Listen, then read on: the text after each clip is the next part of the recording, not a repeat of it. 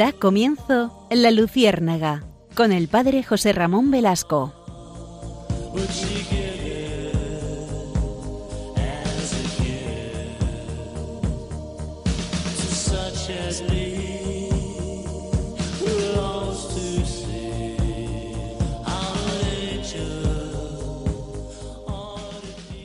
Corría el año de 1972. Unos meses antes de su muerte, el obispo Fulton Sheen fue entrevistado por un canal nacional de televisión, un canal norteamericano. Señor obispo, miles de personas en todo el mundo se inspiran en usted. ¿En quién se inspira usted? ¿Fue por casualidad en algún papa para ser un hombre tan afable, tan conocido, tan buen predicador? El obispo Shin respondió que su mayor inspiración no fue un papa, un cardenal u otro obispo, ni siquiera un sacerdote o una monja. Su principal inspiración fue Dios nuestro Señor a través de una niña china de 11 años de edad. ¿Y esto cómo, cómo fue? Y el obispo Shin explicó que cuando los comunistas se apoderaron de China, encerraron a un sacerdote en su propia rectoría, cercana a la iglesia, el sacerdote observó asustado desde su ventana cómo los comunistas invadían el templo y se dirigían al santuario. Llenos de odio, profanaron el tabernáculo, cogieron el cáliz y arrojándolo al suelo se cayeron las hostias consagradas. Eran tiempos de persecución y el sacerdote sabía exactamente cuántas hostias había en el cáliz. Treinta y dos. Cuando los comunistas se fueron, tal vez no se dieron cuenta o no prestaron atención a una niña que estaba rezando en la parte trasera de la iglesia. Una niña que vio todo lo que ocurrió. En la noche, la pequeña regresó y escapando del guardia que estaba en la rectoría, entró en el templo. Ahí hizo una hora santa de adoración, un acto de amor para reparar el acto de odio. Después de su hora santa, entró en el santuario, se arrodilló e inclinándose hacia adelante, con su lengua recibió a Jesús en la Sagrada Comunión. En aquel tiempo no estaba permitido que los laicos tocaran la Eucaristía con la mano. Esa pequeña, esa niña china, regresó cada noche, haciendo su hora santa y recibiendo a Jesús sacramentado con la lengua. La trigésima noche, después de haber consumido la última hostia, accidentalmente hizo un ruido que despertó al guardia. Este corrió tras ella, la agarró y la golpeó hasta matarla con la parte posterior de su fusil. Este acto de martirio heroico fue presenciado por el sacerdote, que profundamente abatido miraba por la ventana de su cuarto, convertido en celda. Cuando el obispo Shin escuchó este relato, se inspiró de tal manera que prometió a Dios que haría una hora santa de oración frente a Jesús sacramentado todos los días por el resto de su vida. Si aquella pequeña pudo dar testimonio con su vida de la real y bella presencia de su Salvador en el Santísimo Sacramento, entonces el obispo se veía obligado a hacer lo mismo. Su único deseo desde entonces sería atraer al mundo al corazón ardiente de Jesús en el Santísimo Sacramento. Como ven, es un testimonio precioso del valor de la Eucaristía, de cómo la Eucaristía para los que viven la fe, para los que vivimos la fe, es la presencia real de Cristo entre nosotros. Y no podía ser de otra manera en la, en la Luciérnaga que profundizáramos sobre este gran misterio de la fe, sobre la Eucaristía, sobre cómo la vivimos, cómo el Señor ha querido dejarnos ese grandísimo sacramento, cómo incluso deberíamos vivirla mejor. Por eso, si les parece, quédense con nosotros, porque seguro que entre todos descubrimos aspectos que nos ayudan a vivir con más intensidad este gran misterio. Quédense con nosotros y acompáñennos. Buenas noches, Ira Fernández. Buenas noches. ¿Qué tal? Muy bien. ¿Cómo vives tú la Eucaristía? ¿Con intensidad? Toda la que puedo. Claro. Y Alex Gutiérrez, que está en el control y desde el control nos dice que también vive la Eucaristía con mucha intensidad, con toda la intensidad que puede, como muy bien ha dicho Iria con mucha sabiduría. Y nada, acompáñenos, ya verán qué programa tan interesante sobre este gran misterio del amor de Dios con nosotros.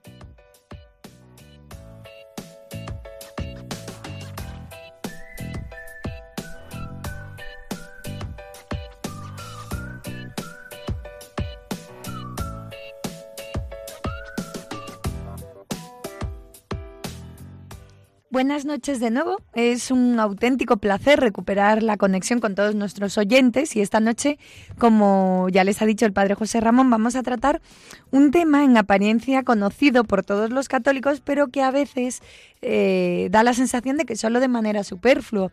Queremos desde la Luciérnaga invitarles al, al gozo de la Eucaristía con mayúsculas, recuerden, como el evento crucial, no de la semana, no solamente del domingo, sino de nuestra vida como cristianos. Nos quedamos a veces con, con la idea sencilla de que la Eucaristía es la misa dominical y poco más. No sabemos si es pecado mortal o no saltárnosla algún domingo, el porqué de los días de precepto y qué son, si se puede entender la vida de un cristiano sin la Eucaristía, cuánto dura, vamos. Estas y, otras muchas eh, son las dudas que nos surgen a propósito de, de la parte más importante, de la parte vital de, de todo cristiano. La Eucaristía es, es, todo esto y mucho más. Como saben, eh, viene del griego, que, que, que, significa acción de gracias y se conoce también como Sagrada Comunión, Cena del Señor, fracción del pan o Santa Cena, según la tradición de la Iglesia Católica, Ortodoxa, Anglicana, Copta, la que estemos hablando. Es ni, ni más ni menos que el sacramento del cuerpo y de la sangre de Jesucristo bajo las especias de pan y vino, que por medio de la consagración se convierte en su cuerpo y en su sangre.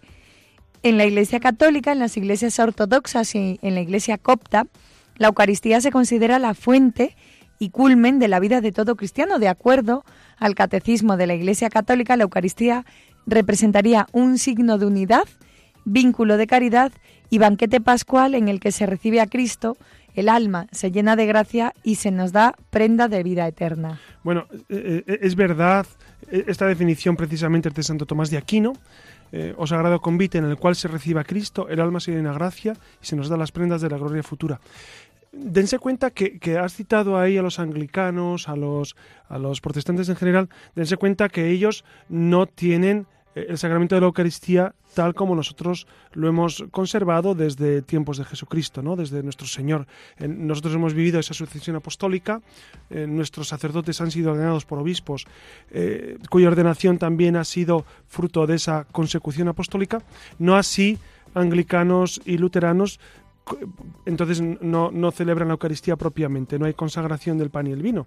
E, ellos celebran e, ese ritual en el cual se unen y oran y en la medida en que, igual que Cristo dijo, cuando dos o tres están reunidos en mi nombre, allí estoy yo en medio de ellos, pues en esa medida se hace presente el Señor, pero no es, no es el, la Eucaristía tal como nosotros la vivimos. Arrancamos entonces eh, con estas palabras de Santo Tomás de Quino para hacer de boca. Ya ven que cargadito viene el programa de esta noche.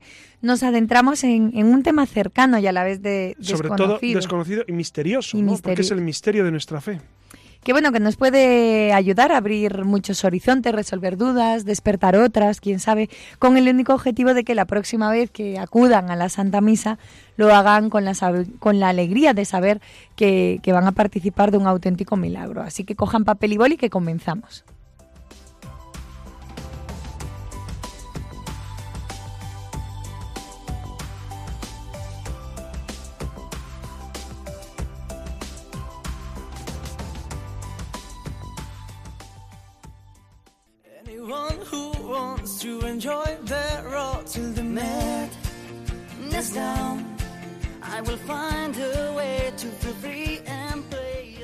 Estamos escuchando al grupo Aurin con su canción Last Night on the Earth, que trata sobre todo aquello que necesitamos expresar y que por algún motivo no hemos tenido ocasión de hacer. Precisamente de esto va nuestra siguiente sección.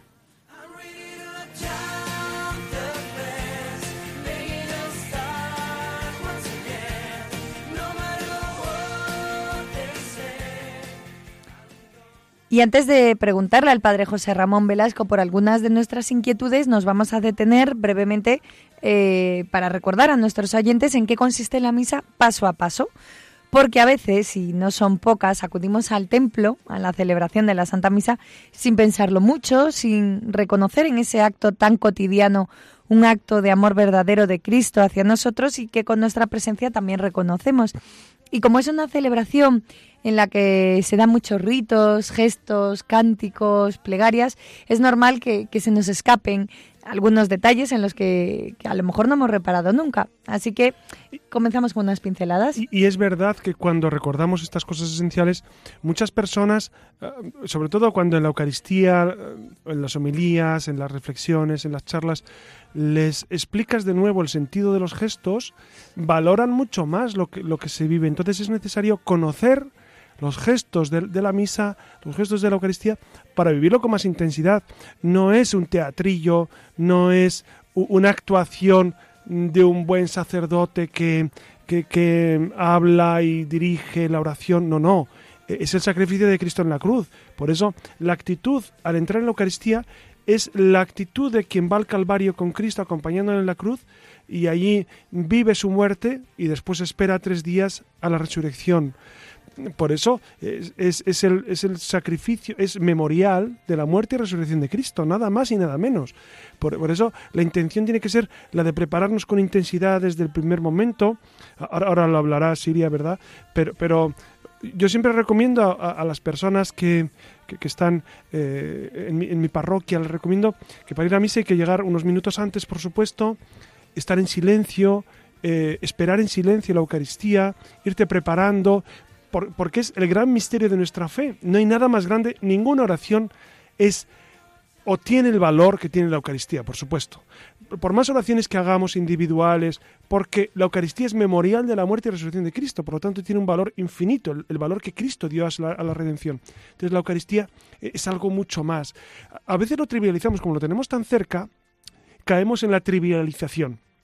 Y entonces pensamos que, y, a veces hay gente que se queja, misa larga, misa corta, eh, homilía eh, que, se ha excedido el padre, o, esto otro, o los cantos no me han gustado. Miren, eh, eso es lo de menos. Eso, los cantos, la homilía, si ha sido muy larga la misa o ha sido muy corta. Lo importante es que usted va al Calvario. Usted está en Jerusalén, o está mentalmente delante de la cruz y va a vivir la muerte y resurrección. Eso es la Eucaristía. Por lo tanto, lo demás eh, puede ayudar más o menos a, que vivamos con intensidad, pero lo que interesa es que desde el corazón vivamos esa presencia real de Cristo y ese sacrificio de Cristo por nuestra salvación. Va a haber un antes y un después de este programa, ya lo verán. Cuando acudan el próximo domingo a misa, seguro que se acuerdan, porque seguro que algo nuevo aprenden. Lo primero que, que tienen que saber es que la misa como tal es la suma de la liturgia de la palabra y de la liturgia eucarística. Como saben, toda celebración de la misa cuenta con una preparación que se conoce como ritos iniciales y estos ritos son el canto de entrada, el saludo, el acto penitencial, el Señor ten piedad, el Gloria, eh, en el caso de los domingos, y la oración colecta. El canto de entrada, para que sepan, pues es lo que precede a la liturgia y tiene pues un carácter de introducción y sirve para que los asistentes se dispongan a formar comunidad y, bueno, se preparen para una celebración consciente y fructífera, oyendo atentamente la palabra de Dios, participando de la Eucaristía. ¿Qué finalidad tiene? Abrir la celebración, fomentar la unión entre los fieles para elevar el corazón a la contemplación del misterio. Eh, el, misterio el, el ministro, el sacerdote, entra en el templo y se dirige eh, a modo de procesión hasta el altar. Esta procesión simboliza el camino que recorre la iglesia peregrina hasta la Jerusalén celestial, cuando forma parte del cortejo un ministro que lleva la cruz y otro lleva el Evangelio, que simbolizan que Cristo, Redentor y Maestro, nos llevará también hasta el final de ese camino. ¿Qué es lo que tenemos que hacer nosotros los fieles? nos ponemos de pie para indicar nuestra disponibilidad en la celebración. ¿Y qué es lo que hace? Seguro que lo han visto más de una vez cuando llega el sacerdote al altar. Pues mientras se dirige hacia el altar, tiene lugar el canto de entrada, que, como saben se introdujo en la liturgia romana en el siglo V. Claro, eh, eh, sobre el canto es necesario decir una palabra porque es importante saber que el canto no es para decorar la misa, no es que hay que hacerla bonita, no, la misa es, hermosísima eh, por ser la, acción de Cristo en nosotros. Entonces, los cantos que diríamos son preceptivos, son los cantos de las partes invariables de la misa. Por ejemplo, el Señor ten piedad, el Gloria, em, Padre nuestro, el, Santo, el, Cordero de Dios que quitas el pecado del mundo. Son, son partes que si se canta deben ser cantadas. O sea, si hay canto en la misa, deben ser cantadas. Luego, el canto de entrada. el canto de ofertorio, el canto de comunión, el canto de salida, se pueden hacer, o sea, se pueden cantar, se pueden introducir o no. Es decir, eso eh, eso pues dependiendo de las circunstancias, ¿no? Pero, pero tenemos que, estar muy atentos porque a veces perdemos el horizonte de lo que es la música en la liturgia. De hecho, la publicación del, del, nuevo misal que, que empezamos a usar a inicios de la cuaresma de este año 2017, pues eh, nos hace eh, caer en la cuenta de la necesidad mm, de, de cantar en misa, pero principalmente las partes que se deben cantar. Luego, si queremos seguir añadiendo otras, otras canciones, etcétera, pues si ayudan, son bienvenidas. Dense cuenta que también sobre la música litúrgica hay mucho escrito, y no me voy a extender en esto porque entonces no, no abundamos más, pero la música litúrgica necesita también eh, estar en unos, en unos cánones, en unos parámetros. Tiene que ser mm, eh, canciones, música que nos ayude a rezar, si no ayuda a rezar, si no ayuda al encuentro con Dios, seguramente no es la apropiada para esas circunstancias. ¿no?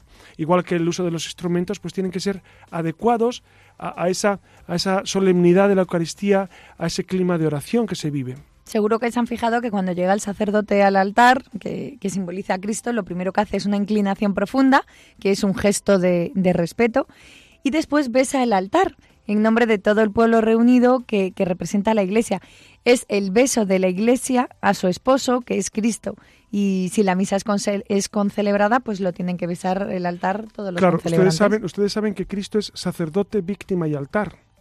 Esto, lo decimos en teología y se dice en el catecismo porque es, es una definición muy apropiada del Señor. Sacerdote, porque quien celebra la Eucaristía es Cristo mismo, porque Cristo mismo es quien se entrega al Padre. El sacerdote lo hace in persona Christi. Pero solo Cristo puede consagrar el pan y el vino, solo Cristo puede absolver los pecados. ¿no? Lo que pasa es que, eh, si me permiten un término muy coloquial, delega en los sacerdotes esa misión. Es decir, lo hacemos in persona Christi. Pero entonces, si, si, Cristo es sacerdote, la víctima, la víctima, ¿quién es? El, que se parte, el que se rompe, el que se ofrece, el que entrega su cuerpo. Por eso, ese gesto que, luego explicaremos del, partir la sagrada hostia, la sagrada forma, pues es un gesto eh, muy elocuente, porque es Cristo que se rompe para, que, para darnos vida. Entonces es Cristo, sacerdote, víctima y altar el altar sobre el cual se entrega el sacrificio, como en el Antiguo Testamento, el, altar de esas piedras donde se, donde se iba a sacrificar Isaac, el altar es Cristo mismo.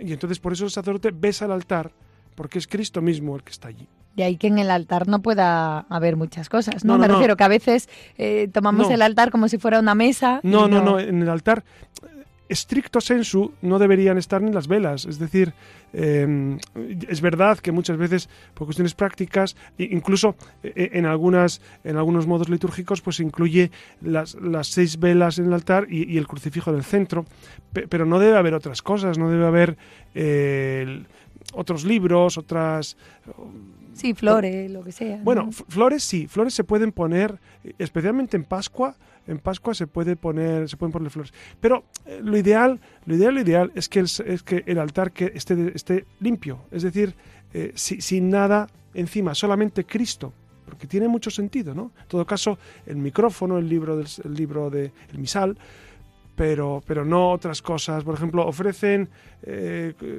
algunos niños ofrecen un... Sí, el estuche, la bola del mundo, y, se va colocando en el altar. Bueno, sobre el ofertorio, a ver si nos da tiempo a hablar, porque la gente ofrece cosas, pero no saben que si algo se ofrece es para la iglesia, no es para, para como símbolo y luego lo devuelven. Entonces, eso a veces son símbolos que, que, pierden, el, pierden el sentido profundo, ¿no? Eh, el ofrecimiento es, es ofrecer, es dar, no es te lo doy pero me lo quedo ya entraremos en el ofertorio si nos da tiempo. Después toca el saludo, que, es el misterio de la presencia de Dios entre los que se han reunido en su nombre, y el acto penitencial, que es cuando el sacerdote invita a los fieles al arrepentimiento. Recuerden, hermanos, para celebrar dignamente estos sagrados misterios, reconozcamos nuestros pecados. ¿Por qué se hace? El acto penitencial manifiesta el sentimiento que tiene la Iglesia de ser comunidad de pecadores y sirve para valorar la realidad del pecado crecer en ese espíritu de penitencia que necesitamos y considerar también la misericordia de Dios. Este acto tiene, consta de tres partes, que es cuando se invita a los fieles a que se examinen y reconozcan los, los pecados y la petición de perdón, que, es con eh, ello confieso. Hay que decir, hay que decir Iria, que, en este silencio que se deja, cuando Sí. se dice, antes de celebrar estos misterios, reconozcamos nuestros pecados.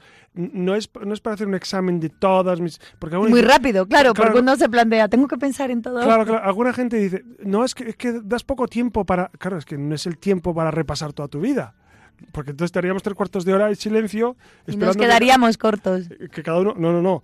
Es el momento de pedir perdón por todos los pecados. Es decir, sinceramente le pedimos a Dios que, que perdone estas cosas. Vamos a encontrarnos con Dios. E- Es, co- imagínense ustedes que, que, que van a ver al Papa, les, les, les convocan, pues uno se pone las mejores galas, va súper limpio, súper aseado. ¿Por qué? Porque se va a encontrar con el Papa tú a tú. Entonces, imagínense con Dios.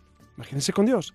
Entonces, claro, si con el Papa iríamos súper arreglados y súper bien posicionados, ¿cómo no con Dios vamos a llevar el alma eh, arregl- Claro, algunos dicen, bueno, pero es que yo tengo pecado mortal y, y no me puedo confesar por X circunstancia.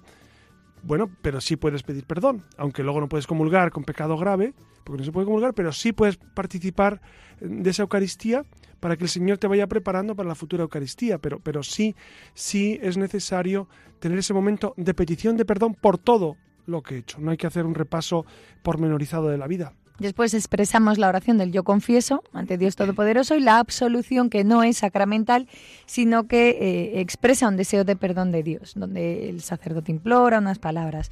Después viene el Señor ten piedad y el gloria. Se canta o se dice el himno eh, y se trata de un canto que además es antiquísimo, de aclamación Propiamente, y propiamente el gloria es para cantarlo, para cantar. es- es- sería lo, lo más, lo más eh, correcto, litúrgicamente hablando. Sí, eh, terminamos esta primera parte de la misa con la oración colecta, que es una oración que el sacerdote dice con las manos juntas, introducida probablemente por, bueno, por San León Magno en el siglo V y, tiene esa invitación a la oración, ese momento de silencio también, eh, abierta a intenciones universales, la oración por parte del sacerdote dirigida a la Trinidad y, y, bueno, la conclusión con la profesión de fe y esa aclamación y asentimiento por parte de, de todo el pueblo que contesta amén, que, que, como saben es el así sea. A partir de aquí entramos en lo que se conoce como la liturgia de la palabra y en esta parte de la misa escuchamos la proclamación de la palabra de Dios. Cristo mismo es quien la realiza ya que es palabra de Dios encarnada. La única palabra que resuena en el Antiguo y en el Nuevo Testamento se lee un, se leen una selección de textos de la Sagrada Escritura, tanto del Antiguo como del Nuevo Testamento, y no es una evocación de palabras pronunciadas en el pasado, sino que es una memoria que actualiza lo que se recuerda eh, en el momento que se proclama, ¿no? Aquellos a quienes se dirige. ¿De qué consta la liturgia de la palabra? De, lecturas que son variadas de la Sagrada Escritura y se van haciendo en determinados periodos del año. Claro, va varían dependiendo del ciclo litúrgico, etcétera. Y es muy importante, ya que estás hablando de esto, pues una cuestión práctica, y ustedes lo habrán visto, es necesario, si ustedes son lectores en la Eucaristía, lean despacio. Las lecturas del Antiguo Testamento no se entienden fácilmente. Mm. Si usted eh, ha leído con frecuencia la Biblia, seguramente sí, las entiende con rapidez, pero la mayoría de la gente no tiene esa familiaridad con el Antiguo Testamento, ni siquiera con el Nuevo en ocasiones. Entonces, eh, hay que leer muy despacio, muy claro. Los lectores tienen que ser gente que lea bien, porque si no, le hacemos un flaquísimo servicio a, a la celebración, porque uno va a la Eucaristía y no escucha bien la, las lecturas o no se entiende o se lee mal, no puede ser, no puede, tiene que ser gente que lea bien. A veces pues las personas son muy generosas con su tiempo y con sus ganas y, se lanzan a leer, pero realmente habría que preguntar si son las indicadas para leer y ahí los, los sacerdotes pues tienen que tener esa misión de, de, de organizar o, grupo de lectores, grupo de liturgia o, un, laico que se encargue de coordinar esto. Pero es muy importante leer bien y leer despacio. Y, y leer, ¿para qué? Pa, para que eh, las personas que están escuchando realmente se enteren de la lectura. Y hay que darle la entonación adecuada. No es sencillo, no es sencillo. No cualquiera llega y lee bien una lectura que previamente no ha leído. No es sencillo. Ni siquiera el sacerdote. El sacerdote, eh, eh, el Evangelio, claro, el Evangelio nos suena mucho más, pero, pero a veces no le damos la entonación que se debe, no le damos la cadencia, no le damos la claridad Entonces, por eso es necesario que esta parte se cuide muchísimo en las, en las parroquias. ¿no? Y es preferible escuchar que leer, ¿no? Porque ahora se están poniendo en las parroquias los proyectores donde se proyectan lo, el Evangelio, Sí, bueno, el las texto, lecturas, sí, el sí, texto. Y, y un sacerdote recuerdo que cuando llegó a la parroquia dijo que, que no teníamos que mirar el texto, que, que la Sagrada Escritura está para escucharla. Y que si alguno tiene problemas, que lo podía ver, pero si no. claro, puede haber gente que no oye bien. Claro, que es misa, preferible ¿no? que no lo sigamos con la mirada. Y bueno, ya saben que el lector se dirige al ambón y los fieles se sientan. No se tiene que decir esto de primera, segunda lectura, sino que se leen directamente y termina con la expresión de palabra de Dios, que no es una aclaración, sino que es una confesión de, fe. Todas estas lecturas, lo mismo que el Salmo responsorial, eh, se hacen, como saben, desde, desde el ambón. Los cantos interleccionales son tres, es lo que se conoce como el canto, el salmo responsorial, que es una respuesta a la palabra de Dios que se relaciona con, que está relacionada con la primera lectura. Es un texto bíblico por el que Dios habla a su pueblo. La Iglesia recuerda que sustituir ese salmo por cualquier canto sería empobrecer la liturgia de la palabra Claro, no, se debe, no se debe sustituir el salmo responsorial en absoluto. Eh, mm, también el aleluya, que significa en hebreo, como saben, alabad al Señor, se canta siempre, salvo en cuaresma. Eh, la homilía, eh, bueno, pues la homilía, como saben, La, homilía es, el punto, curiosamente, que, la gente da más importancia. Cuando dicen, no, la misa está bonita por, por la homilía. Bueno, yo entiendo, yo entiendo que, que, mm, nos agrada eh, una homilía bien preparada. Y es verdad que los curas tenemos la obligación. De, de hecho, nos comprometemos en la ordenación a preparar nuestras homilías. Y, y- y si usted ve que no está preparada la homilía, usted con toda tranquilidad puede, con mucho, con mucho cariño, le puede decir, eh, le puede decir al sacerdote, pues, pues no he entendido este aspecto. Díganselo con mucho cariño, pues los sacerdotes necesitan cariño también. Pero mire, mire, yo creo que esto que ha dicho no he entendido, no he captado esa idea, quizás quizás ha sido un poco abstracto ahí o no tengan miedo porque a los sacerdotes nos ayuda tanto cuando, cuando lo hacemos bien como cuando lo hacemos mal, nos ayuda mucho.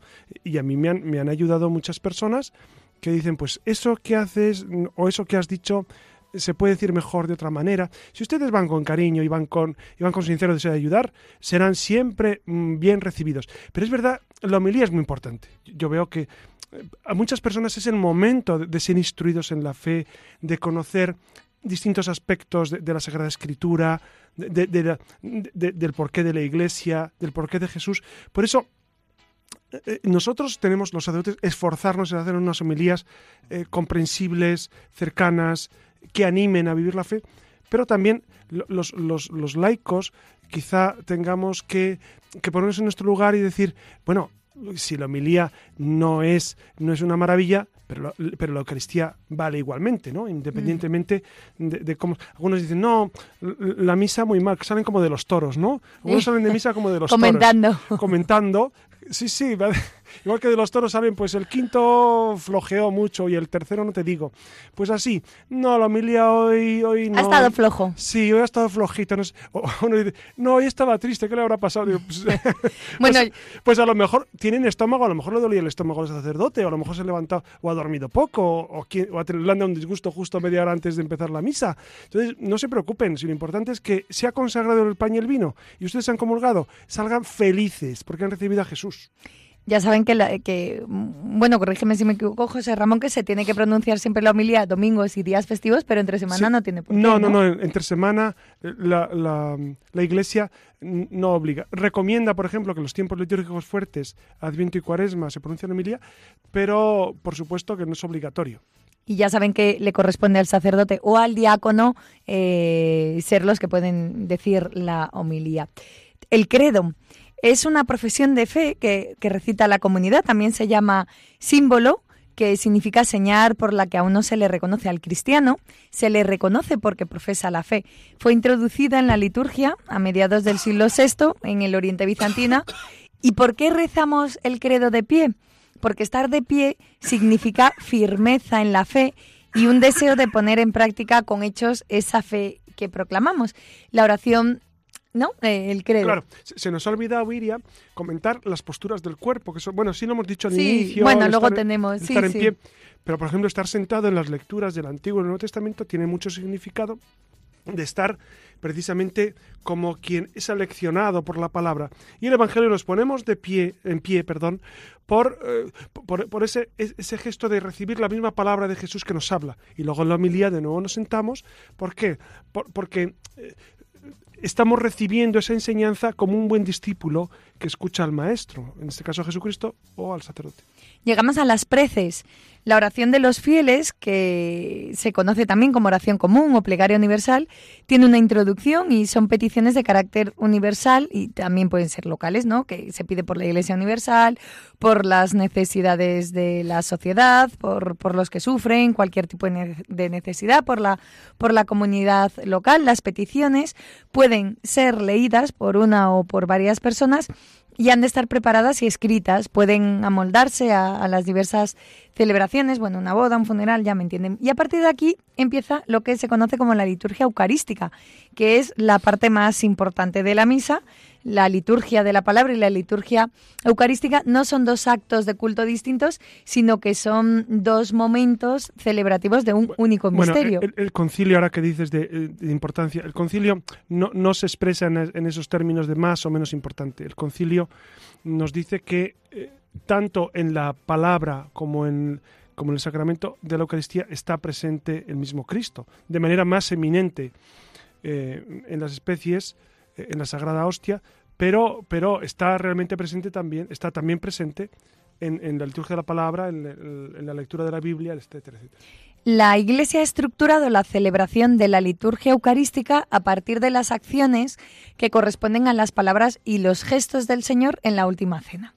En la última cena Cristo instituyó el convite pascual, por medio del cual el sacrificio de la cruz se vuelve continuamente presente cuando el sacerdote, que como saben representa a Cristo, realiza la acción que el mismo Señor cumplió y ordenó a sus discípulos que hicieran en su memoria. Para ello se presenta una ofrenda. Primero se prepara el altar o la mesa del Señor, se coloca el corporal, el cáliz, el cáliz y el misal en el altar. Luego los fieles presentan en el altar el pan y el vino que se convertirán después en el cuerpo y la sangre de Cristo, las reciben esas ofrendas el diácono o el sacerdote y también pueden traer otras ofrendas, que era lo que señalaba, para fines caritativos o Claro, es, el momento, es el momento de hacer la colecta, la colecta que, que, es para la ayuda de la iglesia, que hay un mandamiento, el quinto mandamiento es ayudar a la iglesia en sus necesidades, entonces se hace la colecta destinada pues al culto o a los más pobres o lo que sea. Sí, en los primeros siglos de la iglesia los fieles llevaban de sus casas los dones que, que debían ser ofrecidos y que eran... Y no solamente en los primeros siglos, en, los pueblos antiguamente se hacía esto porque los, los sacerdotes no tenían sueldo, como tenemos ahora, entonces se le ofrecía a... Claro, se, le ofrecía a Dios, pero se lo comía el sacerdote. Como, mm. es, como es lógico, si no se echa a perder, claro. Claro, tienen un significado eucarístico porque los dones se presentan para ser consagrados en el cuerpo y la sangre de Cristo. Y tiene un, un significado antropológico también porque ese ofrecimiento de los frutos más representativos del trabajo del hombre significa el ofrecimiento de cada fiel en concreto, de su vida, de, su trabajo, de sus ilusiones, y tiene un significado social porque no son ofrendas individuales, sino que las, las ofrece toda la Iglesia. ¿El pan y el vino se presentan juntos o, por separado? Se presentan por separado, como, como habrán comprobado, ¿no? Siguiendo la tradición litúrgica, eh, más que nada, pues para dar importancia a cada uno, ¿no? Cada uno a la parte que tiene. Sí, sí, sí. Eh, a continuación, el sacerdote toma entre sus manos la patena con la hostia y elevándola un poco recita la plegaria de bendición y hace lo mismo con el cáliz. Y bueno, ya saben que el agua simboliza a los fieles y el vino a Cristo. Y bueno, esa unión simboliza también nuestra naturaleza humana con la naturaleza divina. Llegamos al lavatorio de manos, que ese rito expresa el deseo de, purificación. interior. Eh, en muchos, en muchos lugares eh, lo han suprimido, pero, pero está mal suprimirlo, porque, bueno, a veces dices que no tengo aquí el, el, lavamanos, etc. Pero, pero es, es, es un rito pues también que tiene su significado. Todo, todo tiene su sentido. No podemos suprimir eh, los ritos de la misa porque sí. ¿No? La oración sobre las ofrendas, que se recita en voz alta, con manos extendidas, eh, que prepara la asamblea para participar en la oración eucarística y el momento culminante, bueno, la oración eucarística. Claro, la oración eucarística y la consagración, sí. Que, es, una plegaria de acción de gracias y santificación, ¿no? Donde el sacerdote, eh, bueno, pues invita a los fieles a, que a que se levanten con el corazón hacia Dios y a darle gracias a través de, la oración en su nombre, ¿no? Eh, la consagración Sí, la consagración es el momento culminante, evidentemente, donde el sacerdote repite las mismas palabras de Cristo en el momento, en la última cena, como bien has dicho al inicio. Entonces, durante la plegaria eucarística ya saben que no se deben recitar oraciones o ejecutar cantos, tocar el órgano. Y, he visto que en, algunas parroquias dicen en alto Señor mío y Dios mío. Eh, mm. No se debe decir, en todo caso, ah, interiormente. Interiormente se puede decir, pero exteriormente no, no, no se debe. Incluso la, la postura de arrodillarse en este momento indica esa adoración. Entonces, para arrodillarse hay que arrodillarse todos al mismo tiempo y levantarse al mismo tiempo. También descubro que a algunos les da devoción arrodillarse pues, antes y estar todo el rato. ¿no? se debe hacer. Es decir, cuando estamos en la celebración litúrgica es una oración pública y es todos a una. Igual que rezamos todo lo mismo al mismo tiempo, también los gestos tienen que ser todos lo mismo y al mismo tiempo. Esto es, esto es lo más correcto, ¿no? el Padre Nuestro, que, mm, que, es la mejor manera para prepararse para recibir la Sagrada Comunión, el rito de la paz, donde los fieles expresan mutuamente. Bueno, sobre el rito de la paz, sobre el rito de la paz hay que, decir, hay que decir una palabra. Y es que en el rito de la paz la, la gente a veces piensa que es saludar al personal. No, no es saludar, porque ya estamos saludados y requete saludados, ¿no? Eh, es, es sinceramente reconciliarte con el hermano es, es, poner en tu corazón, especialmente a esos hermanos que te cuesta querer, a esa gente que, que, no es fácil eh, poner eh, en tu corazón y tus oraciones, en ese momento. Entonces, damos la mano derecha e izquierda, no hace falta recorrerse toda la iglesia tampoco, porque se, se organizan unos folclores no es necesario en el sentido profundo de... Claro, es verdad que en pequeñas comunidades, pues sí, hay, hay un momento...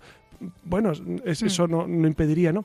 Pero en general, hay que poner en el corazón la intención. ¿Cuál es la intención de ese gesto? Es el reconciliarme con el hermano.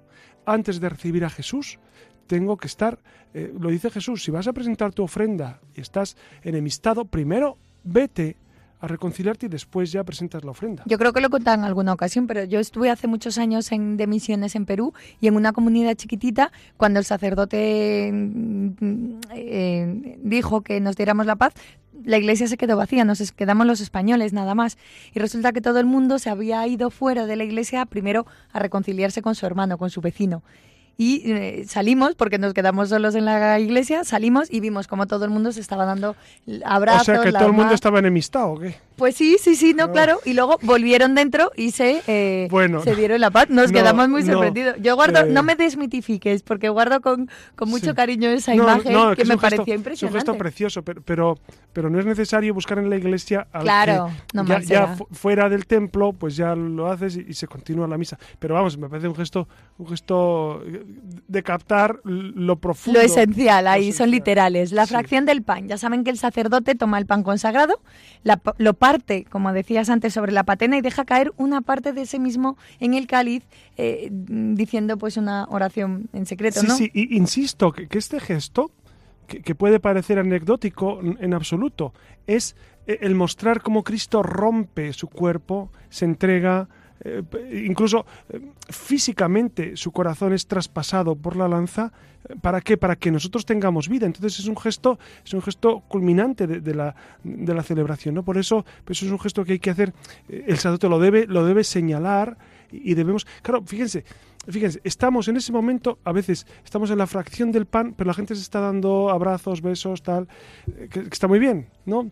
Yo lo que suelo hacer, y seguramente mis hermanos sacerdotes, pues eh, harán esperar. esperar, esperar hasta que hasta que el pueblo ya, pero, es que se rompe el ritmo. Dense cuenta que es el momento más importante y por supuesto tampoco sería muy correcto que el sacerdote abandonara el altar y, se pusiera a saludar a todo el mundo, porque no es el momento, está Cristo realmente, real y verdaderamente presente. No es el momento, es el momento de, un gesto de, amistad, de un gesto sobre todo de reconciliación, pero no no es el momento del follón que se monta en algunas ocasiones porque se rompe, se rompe el sentido del misterio que estamos celebrando. ¿no? El sacerdote durante la comunión, que ya hemos llegado allí, hace una genuflexión, toma el pan consagrado y sosteniéndolo sobre la patena lo muestra eh, al pueblo diciendo este es el Cordero de Dios, que, que seguro que han escuchado más veces. El sacerdote comulga y a continuación lo hacen aquellos fieles, solo aquellos que pueden comulgar, que están bautizados y que se saben que están en gracia. Sí, o sea, tienen que tener conciencia de estar en gracia, ¿no? Y esto que se han examinado. Exacto, exacto. ¿Qué es estar en gracia? No tener pecados graves. ¿Qué son pecados graves? Pues no vamos a hacer ahora toda la catequesis, pero, pero, pero que sepan que para comulgar es necesario estar en gracia, no, no porque es que me apetece. Bueno, te apetece y, eso es sensacional, porque quiere decir que, que quieres mucho al Señor. Eh, entonces tendrás que prepararte para, para, para recibirlo, ¿no? Entonces, y, otros a, veces por exceso comulgan quienes no deben porque están en gracia, y a veces por defecto. Gente que está en gracia y dice, no, es que hoy he discutido con no sé quién y no me siento bien. Bueno, habrá que preguntarle a Dios cómo se siente, porque el protagonista es Dios, el protagonista es Jesucristo a quien tú recibes. No eres tú. Entonces, esto es importante tenerlo en cuenta. Ni por exceso de comulgar estando en pecado grave, que es un sacrilegio, ni por defecto dejar de comulgar cuando no me siento bien eh, porque he regañado con no sé quién, siendo pecado leve eso, no, no pecado mortal, ¿no? Entonces hay, que ser ahí, eh, el protagonista de la Eucaristía es Jesucristo, ni el sacerdote ni los fieles, Jesucristo. La Iglesia nos recuerda que los que van a recibir el sacramento no lo hagan sin estar durante una hora en ayunas de alimentos sólidos y bebidas, exceptuando el agua. La comunión, eh, además, eh, es un don que el Señor ofrece a los fieles por medio de un ministro autorizado. Así que eh, se limita el gesto del Señor, a, se lo dio diciendo tomad y comed. Por esa razón, la Iglesia no admite que los fieles tomen por sí mismos el pan consagrado y el cáliz. No, se debe hacer. Fíjense que, en algunas parroquias eh, se ha visto esto en algunas comunidades. No se debe recibir cada uno. Porque uno no coge, o sea, no es propietario de la Eucaristía. Y, estos gestos son importantes. Uno recibe al Señor. Uno, eh, el sacerdote es quien te ofrece a Jesucristo, ¿no?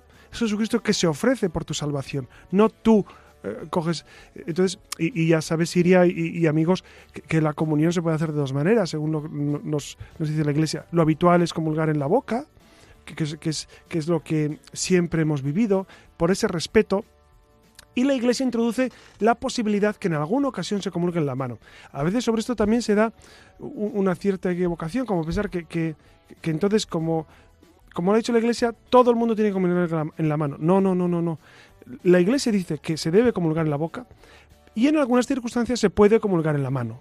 Esto es muy importante tenerlo claro, porque si no, eh, confundimos los términos, ¿no? Entonces, entonces, ¿y por qué se hace esto? Por respeto a la Eucaristía. También saben que se puede comulgar en pie o de rodillas. En algunos sitios ponen un reclinatorio que está perfectamente dentro de lo que la Iglesia nos propone. Y siempre delante del sacerdote, no se lleva en la hostia. Por supuesto, por supuesto. Esto, también, esto también es muy interesante. una vez que recibe uno la forma, comulga delante del sacerdote, no, se la lleva de paseo, porque algunos, algunos dan media vuelta y, caminan un rato y, luego comulgan. Y, y cuando les preguntan, ¿y por qué haces eso? No, me da devoción. No, no, es que la devoción está en hacer lo que la Iglesia nos propone con la Eucaristía. Entonces es comulgar. ¿Saben por qué? Porque también ha habido abusos y hay gente que se ha llevado la Sagrada Eucaristía. Entonces esto es muy serio. Es muy serio, ¿no?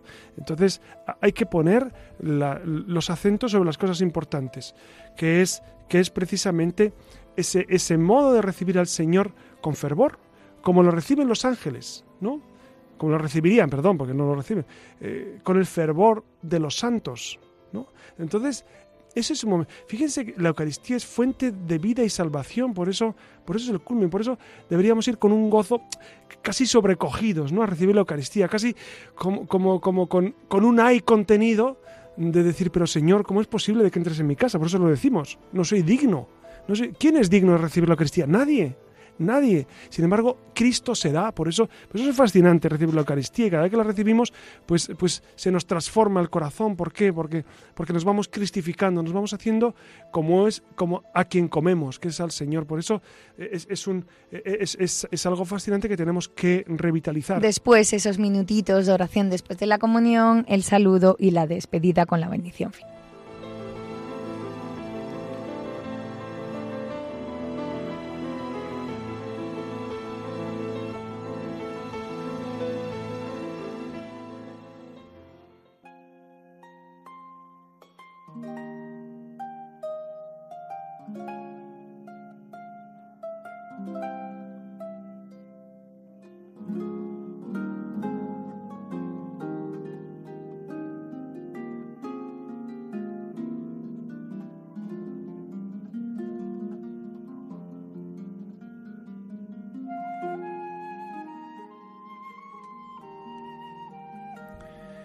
Principios del siglo IV, el culto cristiano estaba todavía prohibido por las autoridades imperiales. Algunos cristianos del norte de África, que se sentían en la obligación de celebrar el Día del Señor, desafiaron esta prohibición y tras ser arrestados fueron llevados a Cartago para ser interrogados por el procónsul Anulino. Fue significativa, entre otras, las respuestas de un cierto emérito, dio al procónsul, que le preguntaba por qué habían transgredido la severa orden del emperador de no celebrar la Eucaristía. Y respondió aquel hombre emérito, diciendo, se lo digo en latín, sine dominico non possumus, es decir, sin reunirnos en asamblea del domingo para celebrar la Eucaristía, no podemos vivir. Nos faltarían las fuerzas para afrontar las dificultades diarias y no sucumbir. Fíjense qué preciosidad. Sin la Eucaristía, sin el domingo, sin reunirnos en la asamblea, no podemos vivir, no podemos continuar. Después de atroces torturas, estos 49 mártires de Abitinia murieron asesinados. Así, con la efusión de la sangre, confirmaron su fe. Murieron, pero vencieron. Ahora los recordamos con la gloria de Cristo resucitado. Nosotros tampoco podemos vivir sin participar en el sacramento de nuestra salvación. Y, deseamos eh, llevar a la vida lo que celebramos en el Día del Señor. En efecto, es el día de nuestra liberación definitiva, ¿Qué tiene de extraño que deseemos vivir cada día según la novedad introducida por Cristo en el misterio de la Eucaristía? estos santos, estos hombres que han vivido la Eucaristía con tanta intensidad, son un gran ejemplo para nosotros, un testimonio de cómo nosotros hemos de vivir esta realidad, de cómo nosotros eh, estamos invitados a la mesa del Señor. Debemos quedarnos fascinados ante la Eucaristía. Hay tantos testimonios, me viene a la memoria eh, el recuerdo de San Tarsicio, ese niño que después de la celebración de la Eucaristía en los primeros siglos del cristianismo eh, fue enviado a llevar la Eucaristía, puesto que los mayores eran perseguidos y los conocían, los diáconos, pues a un niño se le pidió que llevara la Eucaristía, a un enfermo. Y este niño Tarsicio, eh, pues que tendría nueve años, como mucho diez, eh, vio a sus, a sus compañeros que estaban jugando, le, invitaron a jugar con él, él no quiso, él no quiso jugar, entonces eh, le empezaron a molestar porque sabían que era cristiano, le vieron que estaba ocultando algo con sus manos en su pecho, se lo quisieron arrancar y él no permitió, y él no permitió, y, finalmente eh, murió apedreado, murió martirizado. Esto lo cuenta la tradición y, es, un, y es un es un testimonio precioso de ese amor a la Eucaristía en niños. Dense cuenta que, los niños tienen una capacidad especial para captar las cosas de Dios. Yo me sorprendo con los niños de mi parroquia, de tantos lugares, como, como ellos sí captan eh, mucho más que nosotros en ocasiones la presencia de Dios en su vida. Por eso, por eso es tan, tan importante llevar a los niños a la Eucaristía, eh, que los niños cuanto antes reciban a Jesús, que los niños vivan esa experiencia de Dios, creo que es, creo que es fascinante. Eh, eh, se, ha introducido ahora en muchas parroquias la experiencia del oratorio, donde los niños pues rezan a Jesús de una manera muy sencilla pero muy profunda, muy profunda. Me quedo admirado como niños de 5 y 6 años son capaces de experiencias de Dios intensísimas. Bueno, pues ya ven que este programa nos ha dado para mucho y, y, esperamos continuar en, esta, en, esta, en este camino de ir, de ir, repasando los sacramentos, las acciones de la Iglesia, porque es fascinante recuperar lo esencial cristiano. Es, es necesario fascinarse por, por este Dios tan cercano como el que nosotros tenemos. Por eso, buenas noches, Iria Fernández. Buenas noches. Buenas noches, Alex Gutiérrez. Y buenas noches a todos ustedes y muchas gracias por estar con nosotros. Les ha hablado su amigo José Ramón Velasco.